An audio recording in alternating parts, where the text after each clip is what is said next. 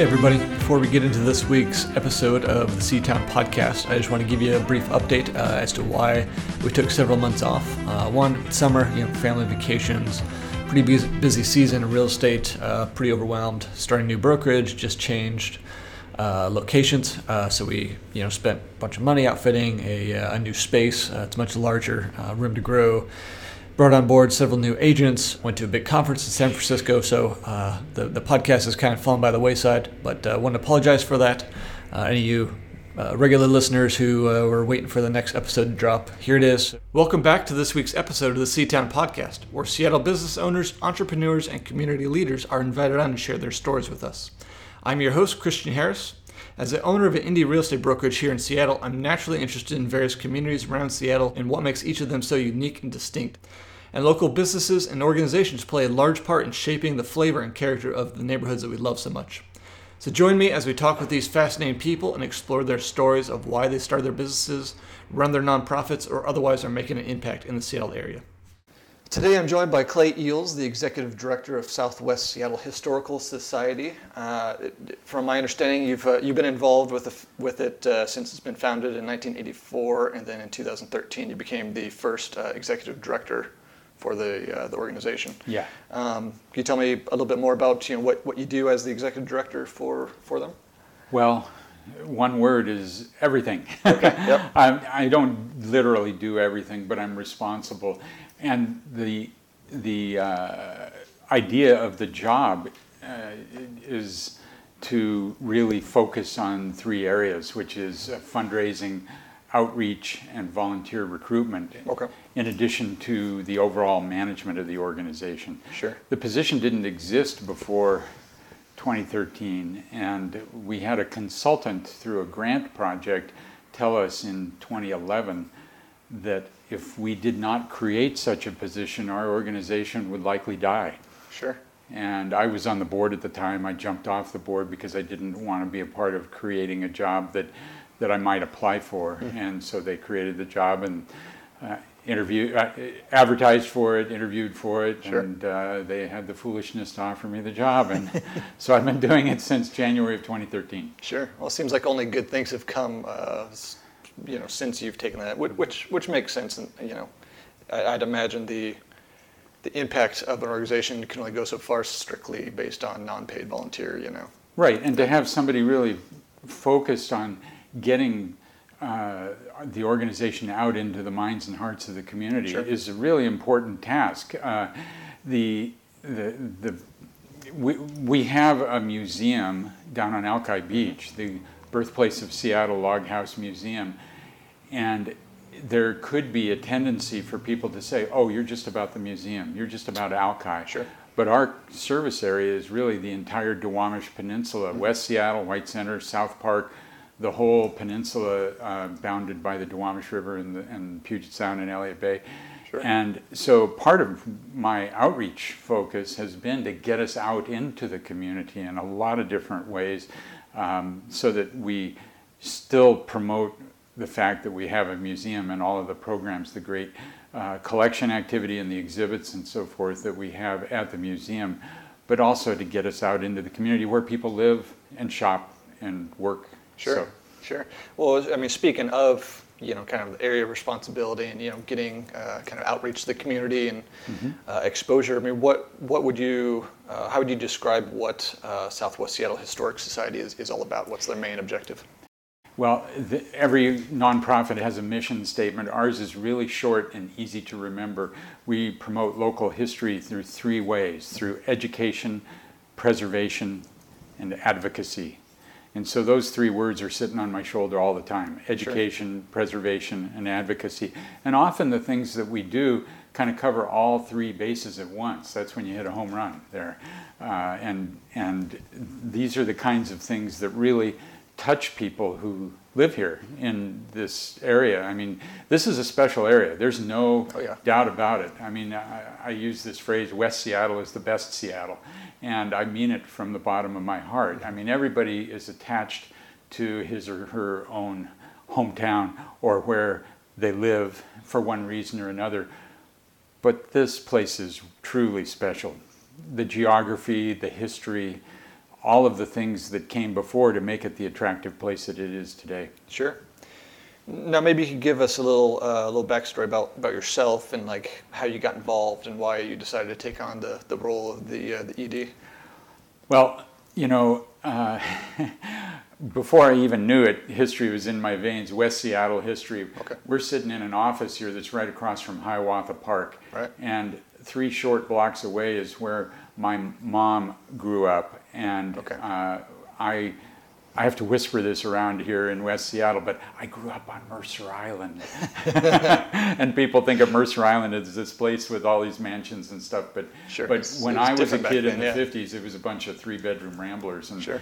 and uh, my parents moved us there when I was four years old. Mm-hmm. But my mom's home was here in West Seattle, right across from the wading pool here at Hiawatha Park. And we came over to visit my grandparents all the time. And there was nothing my grandmother wanted to do more than to take us down to Spud Fish and Chips and have us run around in the beach. And Yeah. then, then pretty soon you get Schmitz Park and you get uh, Husky Deli and then you get Lincoln Park and you're in, man. I mean, this is this is feels like home. Sure. You know, um, when you're an adult, you decide to take on to, to, to lay down roots, and this is where I wanted to come. And I've uh, I was down in Oregon for a dozen years. I went to school there and worked for the Oregonian for eight years. And Okay. and but I really wanted to get back up here, and so mm-hmm. in '82 we moved here, and I was, you know, I was a newspaper journalist. I worked for four papers for 15 years, and as a journalist, you're sitting on the side taking notes. You're not in the action. Mm-hmm. But I became editor of the West Seattle Herald here. This is before the internet, of course. Right, yeah, yeah. And this was a strong paper, you know, broadsheet paper. I had a news staff of five, and we did some great journalism then. And right then, the West Seattle Bridge was under construction and opened in mm-hmm. 1984. We did a historical section, 104 page section called Bridging the Gap. And then, not long after that, we devoted a whole year to putting together a history book of West Seattle called West Side Story, which uh, came out in July of 2000, or excuse me, it came out in July of 1987, Okay. which is, this is, uh, the 30th anniversary is coming up here in July. So that history book is what really changed me from this objective journalist to an activist on behalf of history. I mean, once you immerse yourself in the history of this peninsula, there's no going back. Sure. And so that's why the Historical Society for me. And then I've been in communication all my life and I've been in positions where I've worked very close to fundraisers as well. Uh, and so this position of fundraising, outreach, and volunteer recruitment really just seemed to fit me like a glove. And plus, my background in West Seattle. I mean, the overarching thing is you got to love it Yeah. whatever you do, you got to love it. But to do the historical society, you really have to love the area. And it's it's not a stretch to say that anybody, you or anybody who is attached to West Seattle, the reason we're here is not because of us. It's because of what people who came before us built Sure. for us. Yeah. I like to say we stand on the shoulders of giants. Yeah. So once you know that kind of stuff by going to events or the exhibits or whatever, it becomes food for your soul. So that's why me and the Historical Society, and you, you got to love it, and I do. Sure. I do. Sure. I mean, it sounds like with your background, your your passion, like th- that that role, you know, is really ideal for uh, for you. I mean, what um, what would you say that you love most about uh, about being involved, being the executive director of, of the Historic Society? Well, it all comes down to, and it, and, it, and it isn't even about the Historical Society, it's any pursuit, I think. But let's just take the Historical Society. You may think, oh, it's about the stuff, you know, the artifacts, or it's about saving buildings, or whatever. Anything you name, if you go to a little deeper level, I think it's really about bringing people together for common purpose. Okay. That's all it is. Yeah. You know, and, and the, the stuff is the excuse for getting us together. So, what I enjoy the most is the contact with people. Um, to me, that's the juice of life. Uh, you know, I don't care what you believe about religion or, or, or, or, or, you know, the deeper thoughts about why are we here. But I would guess that it doesn't matter what you believe, you would agree that we're not supposed to be hermits. Mm-hmm. We're supposed to engage people. We're supposed to inspire people, connect with people. In fact, that's what we're doing in this podcast right, right. now. You know, so so this is a the job that I've had in the historical society is really about getting people together. Sure. And it's and it, and and it's about taking risks. Life is nothing without a risk. And I'm taking a risk right now. You know, when I say something to you, you may not like it. So maybe I shouldn't say anything, right? I mean, it's it's it's the kind of you know, and and and it drives me nuts that we're teaching little kids that life is all about pushing buttons on a piece of plastic. Sure. That's one-way communication. The real juice of life, the risk and the tremendous reward is in taking the risk of communicating with others. Yeah. The best way to do that is face to face. Yeah, I mean, face to face is obviously the, the deepest and purest form of, of communication. Everything else is a, a lesser, you know, absolutely uh, mediated, you know, type, you know, that's that's trying to replace, you know. I mean, with, you know, kind of the mission of the Historic Society, uh, you know, more or less being to connect people to, you know, attach us to the history and have us understand, you know, kind of why West Seattle is the mm-hmm. way it is now and why it looks the way it does and why we love it so much. Um, what would you say are some of the, the more notable accomplishments uh, or involvements that the, the Historic Society has, has been involved with? We just finished a major landmark campaign in the West Seattle Junction. And if you ask anybody who's familiar with the Junction, which is our prime business district on yep. the peninsula, what are the two buildings without which there wouldn't be a junction anymore? It would uh, almost unanimously people would say the Campbell Building and the Ham Building. Mm-hmm. Those are the two uh, cornerstones of the junction. The Campbell Building, the main tenant is Cupcake Royale, yep. built in 1911, and the Ham Building, the main tenant is Easy Street Records, built in 1926. We just this winter and spring uh, successfully pursued a campaign to get city landmark status for those buildings. Mm-hmm. And it was a huge effort. Our We Love the Junction task force uh, did a great job, and those buildings will be there forever for our kids and grandkids and for the generations we'll never see. Sure, which, which is especially important when you're looking at the changing face of West Seattle with all the, the new, you know, you know, relatively, you know, high-rise, you know, modern buildings and it's stuff. funny you use the phrase "the changing face of West Seattle." Mm-hmm. That's the name of the series that we did in the Herald for four weeks when the West Seattle Bridge opened. Oh, that's pretty funny. in 1984, 30, yeah, 30 years and we had an editorial cartoon showing the bridge open and all these trucks, pickup trucks with condos in the back of the pickup truck roaring over the bridge. yeah. yeah, I guess it goes in waves, right? Yeah. Um, I want to I want to yeah. be really clear though about landmarking.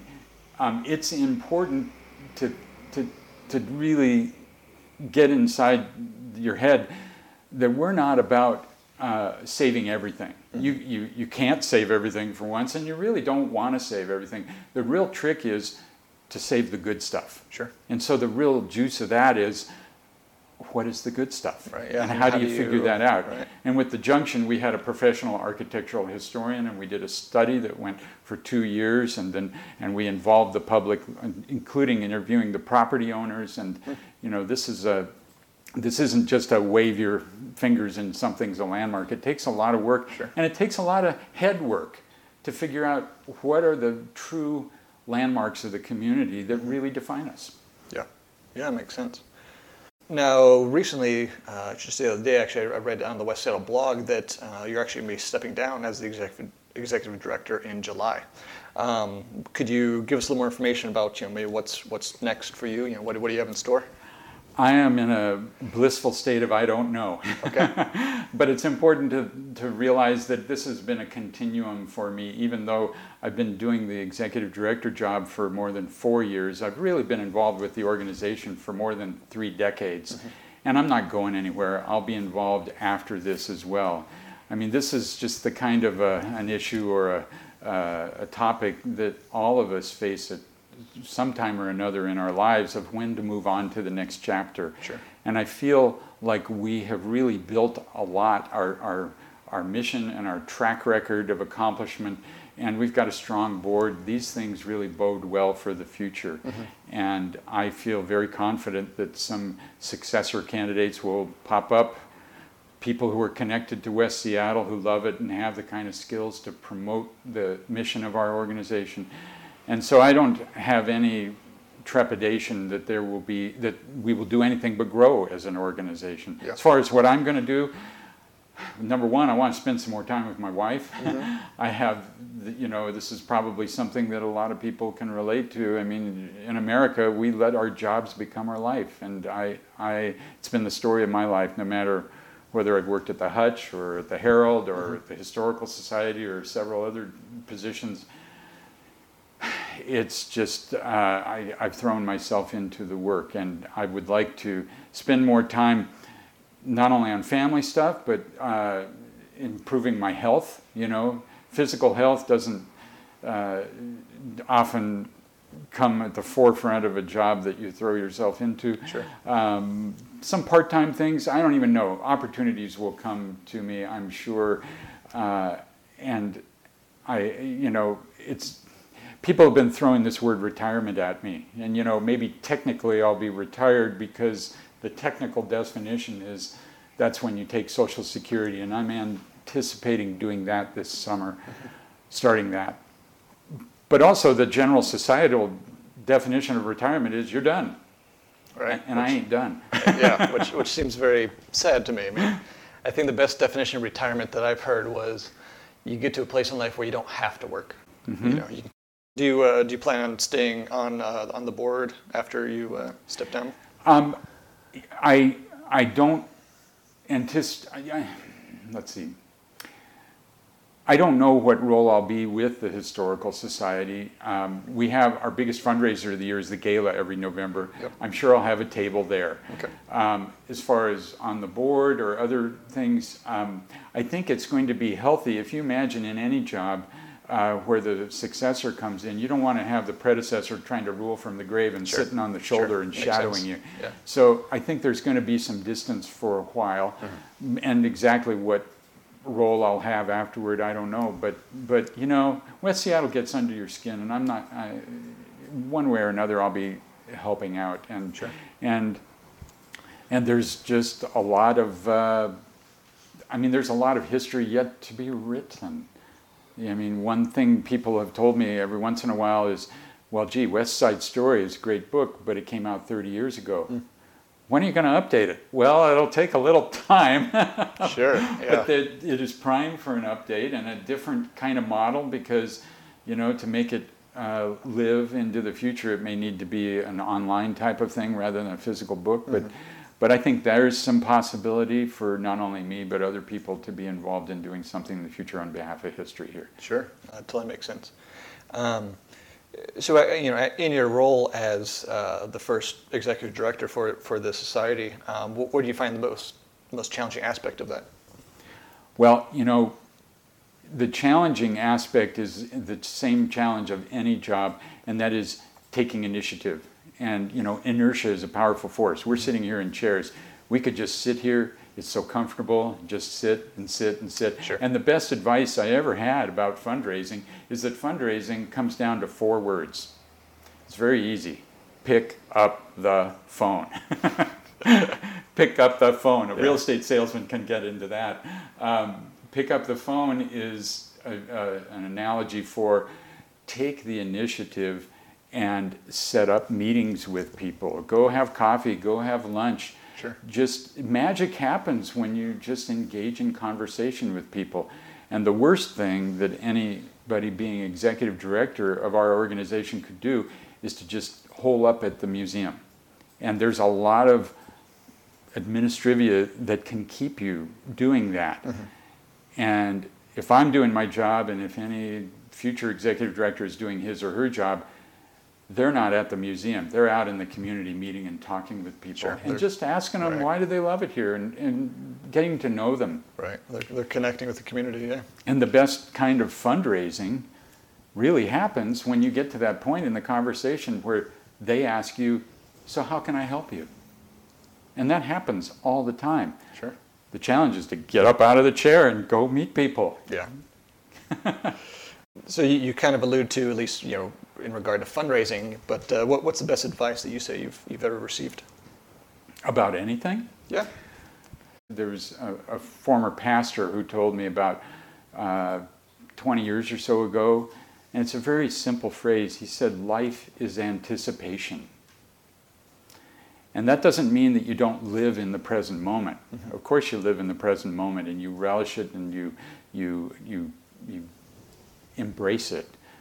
But I think what he meant by that is that it's good to have something that you're working on, something that you're looking forward to, sure. something. Uh, some of your listeners may remember a, a, a departed uh, West Seattle giant named Bob Greive who served in the state legislature and the county council and was an attorney here, and he was a legend here uh, in the 20th century. Uh, he, he said the way he looked at it is I've always got to have a mountain, you know, a mountain to climb. Mm-hmm. Uh, so life is anticipation.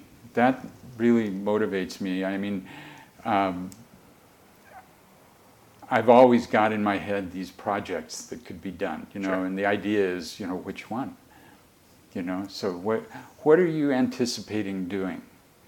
And then when you throw yourself into it with some, with passion, you know, if it's something you really love, you will gather people to you. Sure. Because passion is tremendously inspiring to people. Sure. Um, one of my wife and I's favorite movies uh, is Jerry Maguire, and Renee Zellweger's character in there says at one point, "I just want to be inspired." Sure. You know, well, what are you inspired about? Well, life is anticipation. There's a project you can work on. Mm-hmm. I mean, the Historic Society is obviously about you know the essentially the larger you know culture of West Seattle and you know the, the history that's that's led it there. You know, when you break down what culture is, you're, it's humans cultivating the potential of an area or or whatever, and, and that's I mean, and you can't do that without you know having this forward-thinking anticipation, hope, like what, what are we building, what are we going for, you know, what inspires us to, to keep it's going. It's true. Um, you know, if you ask somebody not familiar with heritage organizations or historical societies, well, what do they do?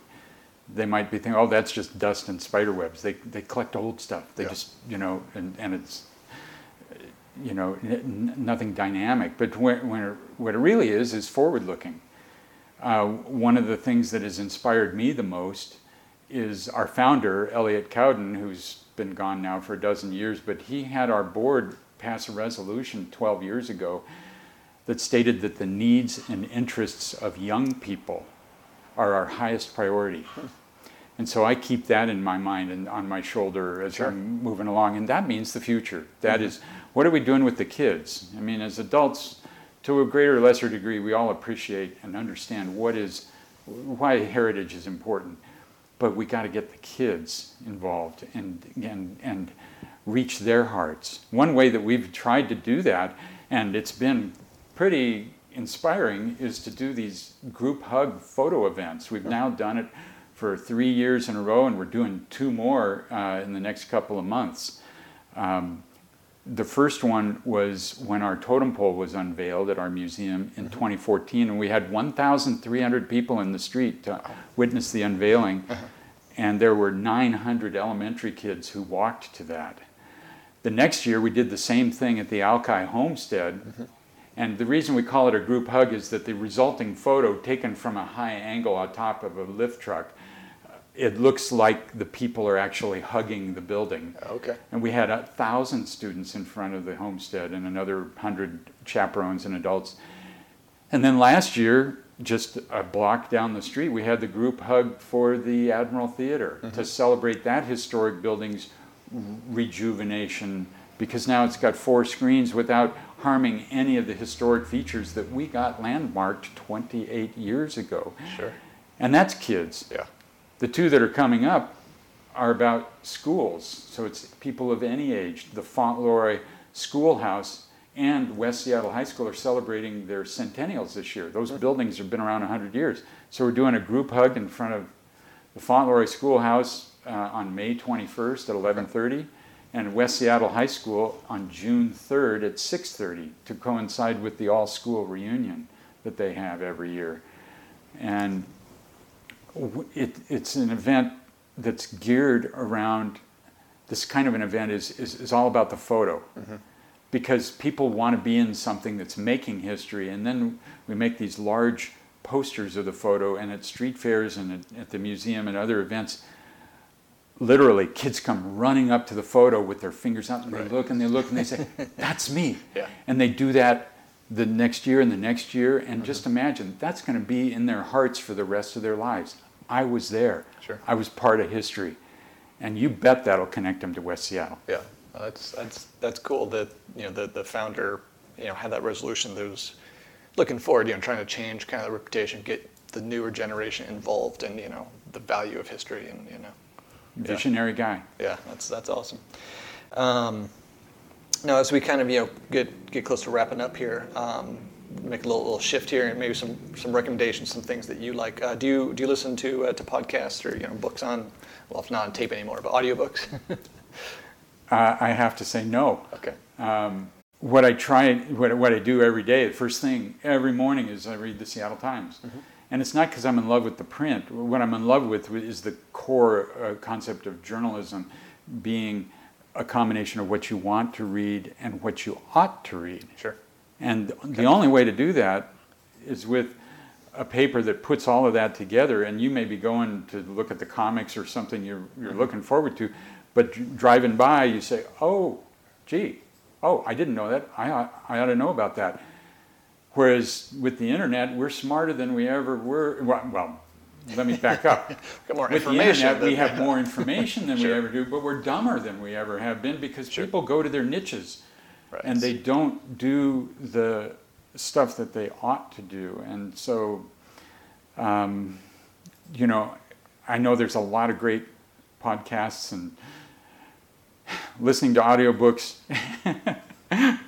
up until just recently, we had a car uh, for 20 years. That for the last 15 years, it didn't even have a radio in it because mm-hmm. it was because because it it broke and I, w- I, I didn't want to spend the money to repair. Yeah. So even in the car, I haven't been listening to the radio up until just now. Sure. uh, I, I, think that's a, interesting perspective on the newspaper. I hadn't really thought about in those terms because I mean, uh, I have observed obviously online. It's the, unless you really go out of your way you know, you're pretty much only consuming stuff that agrees with your worldview, you know. Absolutely. And, uh, and so we get more and more, you know, isolated more and more, you know, uh, divided, I don't think, you know. But I mean, the newspaper, I mean, I don't think it's an accident. Know? We're more polarized than ever. No, be- because yeah, of sure, that. But, but, but I, yeah. And so, it, it, doesn't have to be physical paper, but I have yet to come up or see something that does the same kind of thing that brings us. Sure you know, when I was young, you know, people would revolt against the mainstream, mm-hmm. right? And there were good reasons for that. But there's also good reasons for a mainstream, for, for there to be something that all of us in society are informed about and aware about rather than being in these niches. Mm-hmm. Because I think by being informed about the things that we ought to be informed about, we make better decisions and and we're able to converse with each other more mm-hmm. instead of sticking in our silos. right, right. Well, I mean, I like that. I appreciate the the perspective that the print paper brings. You know, you're going to come across stuff that you know may be of interest, or you know, mm-hmm. maybe it's not. But you're like, I should know this, or this is you know a different perspective than what I would normally you know consume. And that was what was pounded into my brain back in journalism school from '69 to '74. Sure. And it took me almost six years to get through school because I kept cutting class to go write for the school paper. sure, sure. Well, I got, a, I got a, uh, I guess a question for you on, on that since you know you do have a, a journalism background. Um, you know, you, you kind of hear about you know the good old days of journalism when the when it, the goal was to be you know non-objective, uh, to be sorry to be objective. Um, you know, it seems like nowadays everything's just partisan and like the, the big critique isn't so much that you know what different avenues, different you know stations that that they're uh, biased, so to speak, but that they don't acknowledge their bias as if they're objective. You know, um, I mean, does it seem like the, the, old days of unbiased journalism is is gone, or do you still see elements of people actually trying to present news without a spin? You know, the media organizations that I admire the most are the ones that have been around the longest and have been steeped in the traditions of journalistic ethics mm-hmm. and the, the, the sort of the, the three-legged stool of fair, complete, and accurate. Mm-hmm. I mean, these things are part of uh, long-standing um, journalistic uh, tradition, and and you're right that we don't see a lot of that anymore. It's like to heck, you know, don't confuse me with facts. You know, sure. we're we've got a we've got a, a, a oh, I, I, forget the phrase, but we you know we've we've got an axe to grind. That's what I was looking for. Sure. And uh, it's important. I mean. And the, you say the good old days of journalism. There were bad journalists and there were sensational journalists and all of that. Sure. Please, let's let's acknowledge that. But the core of journalism as a profession, it's not called the fourth estate for nothing. In other words, um, there's the three branches of the federal government, and the fourth estate is there to keep watch on them all. Sure. And to uh, afflict the comforted and to uh, comfort the afflicted. I mean, it's, you know, people oh, for all my life I've heard, you know, oh, it's just journalism is just so much bad news. But I really think of bad news as good news in disguise because it's really showing things that are not going so well and and maybe motivating people to be informed enough to change it so that we can improve things. Mm-hmm. That's the whole core of journalism is that if we know more, we'll make better decisions. Sure. And there are still journalism schools yeah. teaching that. Okay. And there are still media, you know, I mean, the Seattle Times does a great job of, of trying to do that. We used to have two papers. I loved that. We had the Seattle Post Intelligencer. Right.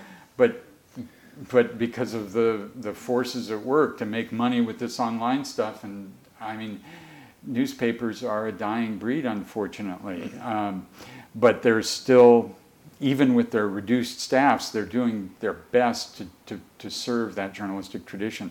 On a national level, you know, you've got the New York Times, the Washington Post, you've got um, these uh, truly uh, long-standing traditional places that, that, that, that are, I mean, you saw the movie Spotlight, I'm sure a couple of years ago it won best picture. Okay. And it was all about the new york times newsroom you know and the idea is is that you know you're not going to make a lot of money doing great journalism. You really aren't. It's yeah. not it's not about being on tv and being pretty and doing a 30 second story.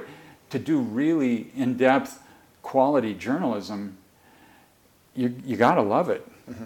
because that's your true payment sure and journalists are definitely there to change the world in the sense that they are there to bring all information to light. In fact, bend over backwards from what you personally believe to bring out everything from all sides so that the public can have uh, uh, the, the, best information to use to make decisions. Sure. Um, I, I just, I'll believe in that forever. Okay. And, and the more that society can embrace that, the better. How exactly that's going to happen in this online world, I don't know. Sure. Have you, I don't know. Have you seen, or I don't know if you've you know kept track or whatever. I mean, from you know, I think the the the traditional you know seems like the traditional approach has been you know go to journalism school and get a job at a you know a, a well-established you know organization or paper magazine or something. Uh, with you know the prolifer- proliferation of you know internet and self-publications and and you know uh, and whatnot. It seems like there's a lot more people just kind of doing it, you know, maybe as a hobby or, mm-hmm. or some, you know, sort of alter, alternative fashion. I mean, does it seem like the actual like journalism school and going that traditional route is, is on the decline? I'm sure it is. I haven't put a study to it, yeah. but I'm sure that it is. It's a you you talked about the word culture earlier, and it's a part of our culture now to to do your own thing, and the technology has allowed us to produce publications or to be online. Sure. Uh, do a podcast. I, do a podcast. Yeah. You know, as if you know, as if you had a lot of training to do it. Sure. Yeah, know? I've got no. But now, sort of anybody can do it, sure. and it, it's, it's it's similar in the world of book publishing. Uh-huh. The traditions of book publishing are are are changing by the day. Sure, there's no gatekeeper of you know you have to have a publisher in order to get get your book you know out there. Right, and there's a downside to being self-published, and is that you don't have the credibility of a publisher Sure.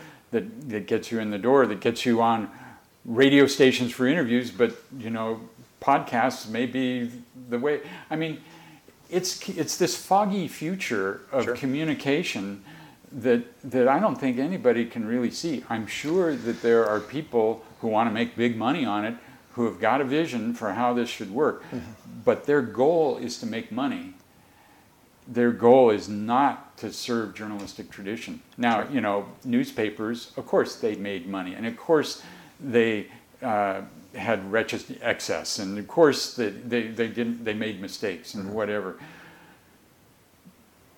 But the core of it was there. Um, what I said earlier, you're not going to get rich being a journalist if you're a good journalist is is true. It's true. You know, you're you're you're going to make the most money going into the corporate world in some way or the other. And communication has become the corporate world. Um, you know, where where I mean, why these days are we talking about fake news? There should it shouldn't even be out there, but it's it's like the Just easy way to discredit you know somebody you don't agree with, but Well, there is that, but And the- it's also the there are cl- people clickbait intentionally culture, out sure. there, little trolls, if you will, Sure. sitting in a dark room in the middle of the night, putting out misinformation. sure, You know, intentionally making up stuff. Yeah. and you know, we didn't we didn't have a lot of that in earlier days. You know, but you know it. Yeah. It's a it's it's a it's a really hard and complex nut to solve and Sure. to predict. Sure. There's, Um, there's clearly pros and cons of, of the the changing you know face of journalism. Mm-hmm. I think one thing you can do though is walk your talk. I mean, subscribe to a newspaper, have it delivered at your doorstep. If you really believe in quality journalism, then don't just criticize it from afar, but but put some of your own money into into uh, paying for it. You know, that's that's one of the that's one of the kind of bizarre things of the internet is that most everything on the internet is free, and the, and we've got a culture who thinks that that's the way news ought to be. Like it just materializes by itself. Sure. But to get good journalists to, to do to, to, to reveal the information that we ought to know and get it from people who don't want to tell it to you, who, who have an interest in secrecy, mm-hmm. all of that stuff, it takes some money. Sure. Somebody's got to do that, and, and yet and yet we've got a whole generation of people who, who think that it, oh it just comes free and geez look at all this stuff on the internet I'm informed. We are not informed. Mm-hmm. we we we need to invest as a society in the values that journalism provides and and uphold the fourth estate. Okay. So speaking of uh, journalism and the, the print medium, uh, do you have a favorite book that you'd recommend to our listeners? You know, if you want to get inspired about something, I think the the ultimate best job out there, and I bow down to anybody, is, is somebody who's a teacher. And the book that has inspired me the most about the teaching profession is the first book by the famous author Pat Conroy. It's called The Water is Wide. Yeah, I've heard of that. Yeah. And it was made into a movie called Conrack, and Jon Voight was the star of it in 1974. Water is Wide came out, I believe, in 1969. And it's an account of his one year as a teacher um, in a rural, all black uh, island off of the Carolinas. And I mean, that story will just grab you, and it's not fiction. He's known for his fiction, but this is a memoir Okay. uh, that was written right after that year. So there's a lot of great books, but I'd throw that one out there. Okay. Um, and then as we wrap up, what was one piece of parting guidance you'd like to leave with us? You've given us so much already, but Have no fear. Assume that when you take the risk to communicate with somebody, that something good will come out of it. It won't always happen every time, but take the risk. Say hello to somebody out on the street. Pick up the phone.